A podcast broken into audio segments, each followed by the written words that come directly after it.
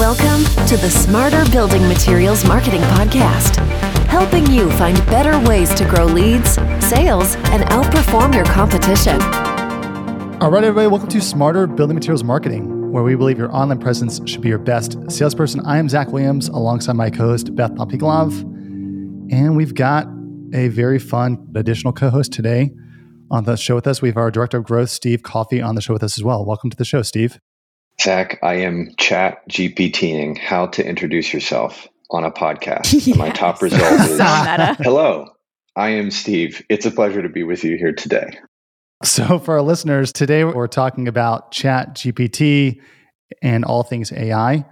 I want to dive in. If you're not familiar with what Chat GPT is, Chat GPT stands for Generative Pre Trained Transformer. It's essentially a chat bot launched by OpenAI in November of 2022 and there's different versions of it. So they're constantly training this model of information to allow a user to ask questions and then chat GPT, this app, if you will, will spit back answers to you. So for example, you could say, hey, what is chat GPT? And it gives you the information right back at you. Very similar to Google, but where it takes a step further is it also can give you creative output.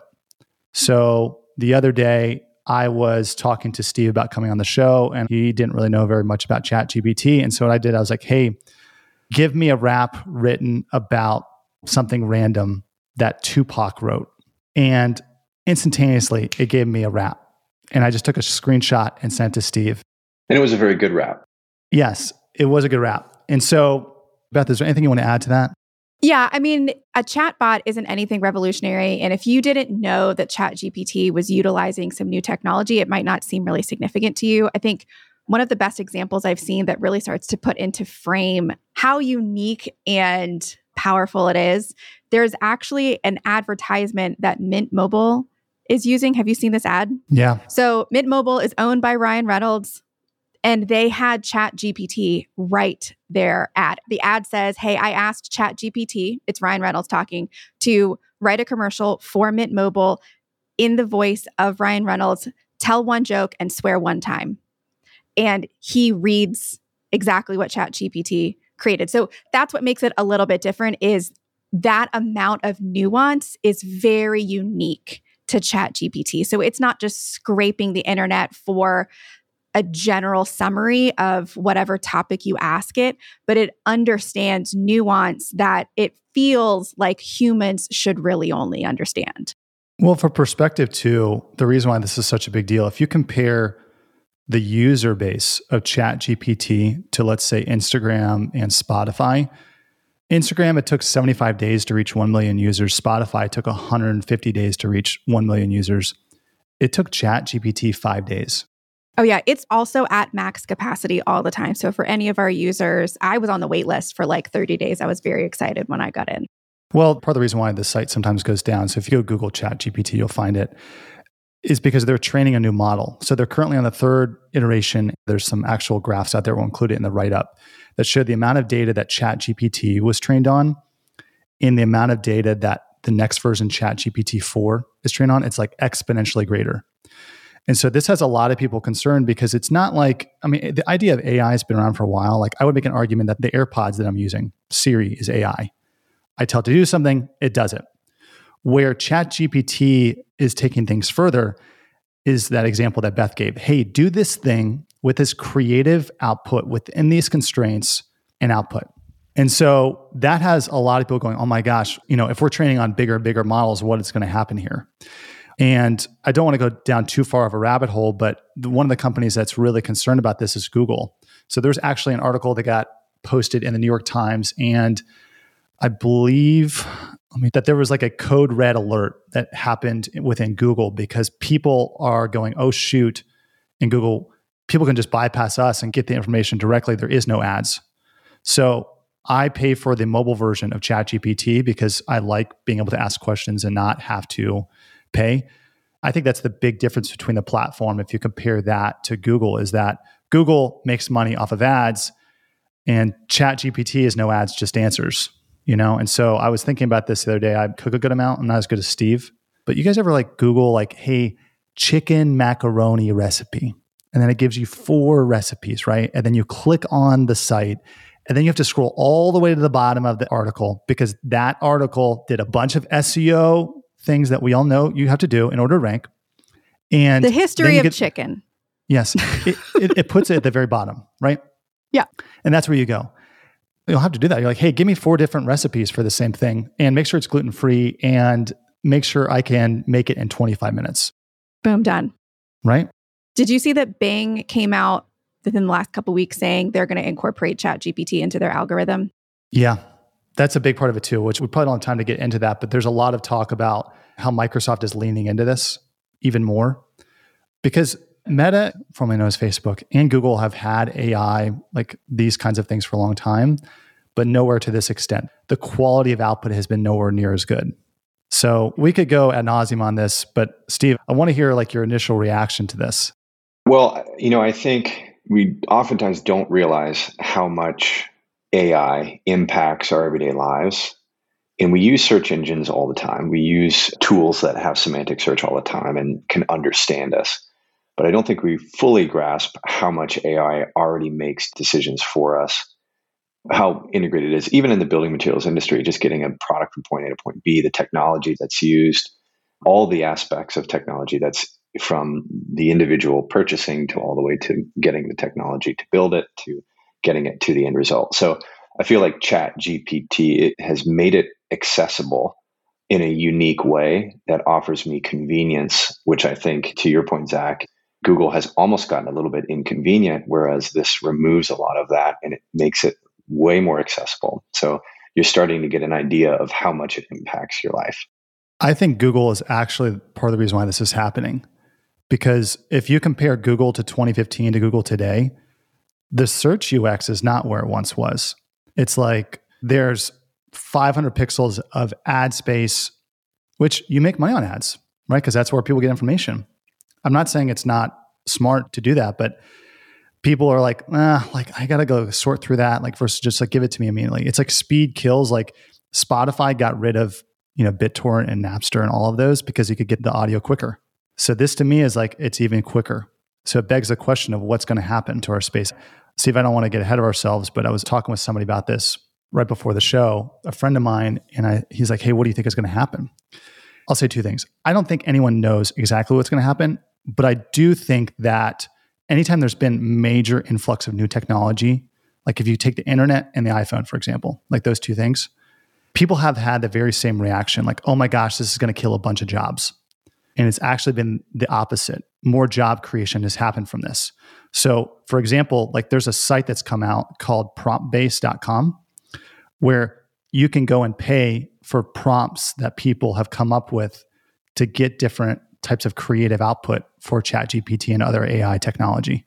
So people are paying for, hey, how do I train the chat to give me the type of output I want? So, for example, like one of the things you can buy is an essay writer hey, write me an essay this way, spit it, output it this way. So I think that that's important note too. But they're saying, hey, what do you think is going to happen? I was like, you know, I think that the importance of originality and personal brand development is only going to increase. Like I told him, I was like, I think if I was Google, I would really lean into that because you're never going to get rid of the importance of authenticity and expertise. And where Google has made things more difficult is average answers are everywhere authenticity is difficult to find. And so, to your question, Steve, Steve, you asked me before the show started, like, what's this mean for manufacturers? And I was like, the data we have says manufacturers are the number one source of information to architects, builders, contractors, et cetera. And I think the importance of the quality of information you're putting out and the level of connection and reliability you're giving your team is really, really important. So, Zach, I have a whole list of questions for you, you, Beth, as well. And they're very direct questions. I'll lean more towards the copywriting side of Chat GPT and how it's utilized in that world. And this is to both of you. Can I get rid of my content writers? Can I get rid of the expense? And can I use this to make me copy? I think it's a great question. And I think a lot of people are thinking it. I think it's an excellent question. So, if you zoom out a little bit, Google got really concerned about AI over the last year because what's happened if you look at the internet, the influx of AI generated content has started to go like through the roof. And so they started instituting all of these like reviewers of content that started going site by site by site and going, oh my gosh, does this look like AI generated content? And we're penalizing them. Like I know people who own websites who are penalized because they thought their content was AI generated. And Google's trying to get rid of that. What I think is that the importance of firsthand knowledge is only going to increase, Steve, but I would view this as a tool to rapidly test ideas. Okay. So, like, let me give you an example. Okay. Let's say you sell a roofing product. Okay. And you're like, hey, here's my content calendar for all the things I want to produce this year. What is going to hit the most? Like, what's going to work the best out of all this content? Instead of going and giving this to a writer out of the gate, all the content ideas and working through that, I would produce most of them pretty quickly, review them internally, and then rapidly execute and promote them. Right. From that, I would then go, okay, of those 20 ideas or 20 content pieces, which ones perform the best? And then I would go back to my content writer who's got the A level expertise and then get them to take it a step further. So I think it will help prototyping and creativity on an exponential level. I think of it more of as a tool for writers to know what's going to work and resonate with my audience versus let me get rid of them completely. But you can feel free to disagree here. I feel like that's very true. On a personal level, I took an email that I had written and put it into the chat and said, Give me five bullet points on ways that I can make this better. And it actually gave me five bullet points on being more professional and being more readable, right? So I think the evolution of good content can be speeded up, I think, with the technology. So I absolutely agree with you. I think it's a great way of going, like, let me test a bunch of different ideas. Like, there's no such thing as writer's block anymore. I was trying to think about the word scale recently. I was like, how do I describe the word scale? Like scaling a business. And I was like, give me 10 different ways someone could describe scaling a business. And I like quickly wrote it out. And the one that I like the most, they're like, oh, it's outpacing cost. I was like, that's a really good way of putting it. And so I think to your point, Steve, I don't know if it will get rid of your copywriter. I think if you use the tool the right way, it will improve quality and speed, is what I would say. So, another question, Beth. Let's say I put something in there and it produces something that reads better than what my agency has given me, right? A piece of copy. Does that mean that it's better? Does that mean that I should use what the chat spit out versus what the agency wrote? That's a great question. I would have a conversation with an agency or whoever wrote that about it because what you're going to get from AI is going to be about B level writing. It's not bad. And honestly, it's going to be about average because it's just a summary of what's already out there and then put into readable casual language. So I would ask the question why does it read better and is the information as accurate? Potentially it might read better because it's closer to casual conversational language and so it just seems clearer. Maybe it's less technical, it's more relatable, more engaging but I would want to know is the accuracy and the important information there, and then have a conversation about potentially we need to marry the two. Hey, you have information to Zach's point, there's firsthand information, firsthand experience that the agency content has that I don't see in AI. But I like the voice that I'm seeing here. And I think people are going to read this and understand it and remember it better. I agree with you, Beth. I think the other element of that is the expertise that the agency will have in understanding how it's going to interact with Google's algorithm, right? So it's written in a way that's going to effectively work with in terms of SEO, whereas Chat GPT may be just focusing on the verbiage or the wording. And it may sound better, but technically it may not. So you still need that voice of expertise in the conversation may not perform better because we haven't quite gotten to the point where we can just rely specifically on that information. Yeah, I think that's a great point. Well, the other thing I was going to say here too, Steve, is that I think if you ask Chat GPT for, we used the, the example of a recipe earlier. Hey, give me a recipe for chicken marsala, okay? You're going to trust they might give you some ideas, okay? But if I got that same recipe from someone who is like, let's say, an influencer or somebody who's got clout, I'm going to trust that a little bit more. So we still trust brands for answers. Whereas Chat GPT, I think your point here, Steve, is really good for spurring creativity at the current state. That could change down the road. But if I was to say, hey, Steve, give me ideas, you're going to go to Chat GPT. If I'm like, hey, Steve, what would you do in this scenario? What's the right roofing material or what's the right application of this product? You're going to go seek out the information because you still trust Google and the sources it gives you in your own decision making around do I trust that more than you trust a trained algorithm in the current state. That may change, but in the current state, I would say that that's how users perceive it. I think that's great. Next question is more around sales team. How can sales teams, let's say specifically for manufacturers, how can they utilize this technology? What do you think, Steve? Uh, so I have a lot of thoughts on it. I think I'd start out with the danger of sales teams using it. And the danger of sales teams using it is actually veering away from the brand and the voice that the marketing team has established. Because if I'm using it and saying, give me five email headlines that are going to, you know, win with CEOs, they may give me really good email taglines, but it might not necessarily be in alignment with our marketing team's direction. And staying in alignment with that is really important even responding to individuals and refining the pitch that a sales rep may have, that can veer away from that brand strategy. So I think the danger in sales teams using it because you can do a lot of things and you can do it really quick and quickly get down into this vortex of information that you're getting and using in your sales tactics with it. Obviously, I'm speaking from experience. And I think it's important for you to rein that back into the overall marketing strategy of the brand and make sure that you're in alignment with it.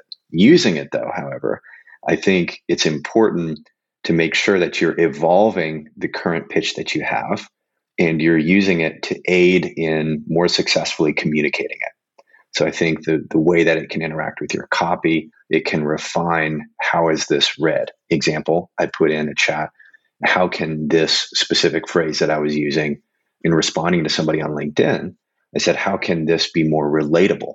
And I actually used that term. And so it actually gave me five bullet points on how that can be more relatable and A B testing those things and seeing, hey, is this going to get more of a reaction out of somebody and actually communicate what I'm doing? Because I think true sales is is this product, is this manufactured product in the building space, is it really of benefit to this particular individual? Well, if it's not, I should be selling it to them. If it is, they need to know about it.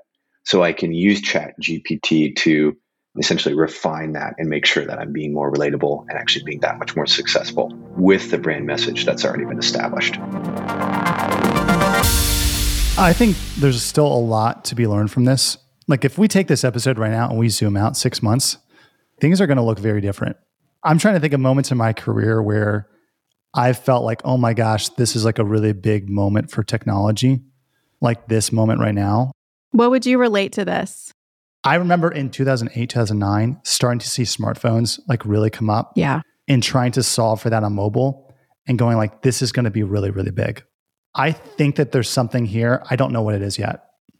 Like, I don't know, but it's really interesting to me. I do think, as I said earlier on, that the importance of brands building personal brands within their organization is going to become exponentially even more important. Like, I don't see influencers going anywhere because everyone's going to question is that a bot? Okay, so for those of you who don't know, and I'm going to close in this, Twitter was bought by Elon Musk, and Elon Musk is also an investor in OpenAI, aka ChatGPT, right?